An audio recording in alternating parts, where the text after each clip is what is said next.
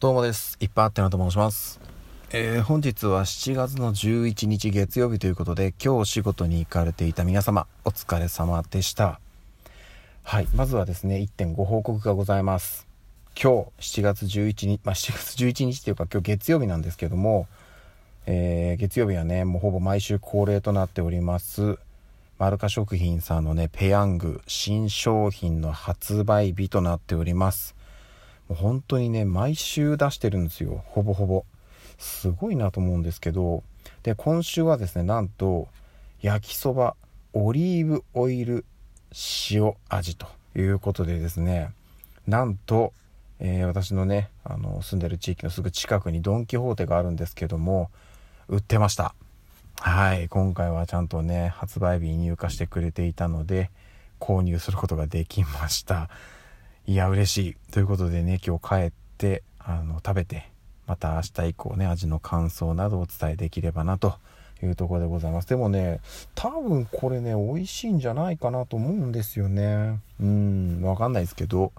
はいまあまあまあとりあえず楽しみにしたいなという感じです。さあそしてですねこれまあね久々にちょっとまあ昔話と言いますかまあ皆さんにはもしかしたらこのことは一度話しているかもしれないんですけどちょっとね改めて、うん、あのー、まあ、皆さんの中にはこれはね得意不得意いらっしゃると思うんですがカラオケ、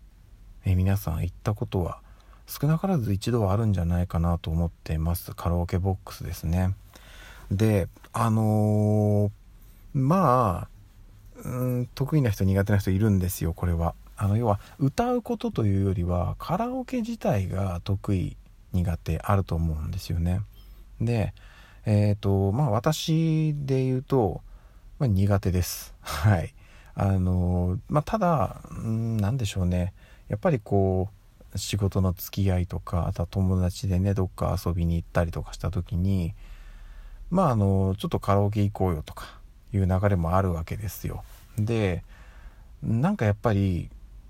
うん、ちょっとこう行かないのもなんかノリが悪い付き合いが悪いって思われてしまいそう。まあねそんなことはないんですよ実際は。うん本当に行きたい人だけが行けばいいので全然大丈夫なんですけどなんかね私がそのそれこそ子供の頃とか学生時代ですよねカラオケに行くってなった時に行けなかったんですよ。うん、というのも私はえっと音痴なんですよね。えっと小学校中学校時代歌うこと自体の抵抗は全くなくて音楽の授業もめちゃめちゃ良かったんですよ。成績。なんですけど実はね音感が良くなくて。でそこに対する抵抗ってなかったんですけどでもカラオケって1人で歌うじゃないですか。なので目立つ目立つっていうか自分しかいないので、うん、だからねダメだったんですよ。で中学校3年間の間にカラオケに行くチャンス友達とねカラオケに行くチャンスってたくさんあったんですけど全部断ってました。うん。でえっと高校に入ってからカラオケに行けるようになったんですけどそのきっかけがですね何かというとあの要はその音感が悪いんでカラオケに行けないと。言っても歌える歌がないと。歌うのが苦手だと。じゃあ何か自分がこうカラオケに行った時にえっ、とやっぱねこうずっと聴いてるだけなのもあれなので自分もなんかできるのないかなって言ってこういろいろ見てた時にラップだったんですよね。ヒップホップ。でこれがあの、まあ、もしかしたらね、この音声配信聞いてる方の中に、私と一緒にカラオケに行ったことがあるよっていう方がね、いらっしゃるかもしれないです。その方はね、あの、ご存知だと思うんですけど、私ね、ラップは割と歌えるんですよ。というか、歌えるようになったんです。はい。あの、これもね、学生時代にすごいたくさんそういうのを聞いて、覚えて、カラオケに行くたびにそればっかり歌ってたんで、抵抗なく歌えるようになったんですよ。というかあの自分がカラオケっていう文化の中でその自分を主張できるのって何だろうなってなった時にそれだったんですよね。うん全くその何て言うんでしょうね音程のある歌じゃないんでラップって、まあ、もちろんあのねものによってはねあの音程があるとこもあったりするんですけどそうじゃないのもたくさんあるのでその場のノリでねこう盛り上がれる、うん、すごい自分に合ってるなと思ってそっちで行こうっていうことでそっちで突き進んでました。そして大人になって社会人になってカラオケに行く機会が増えて結果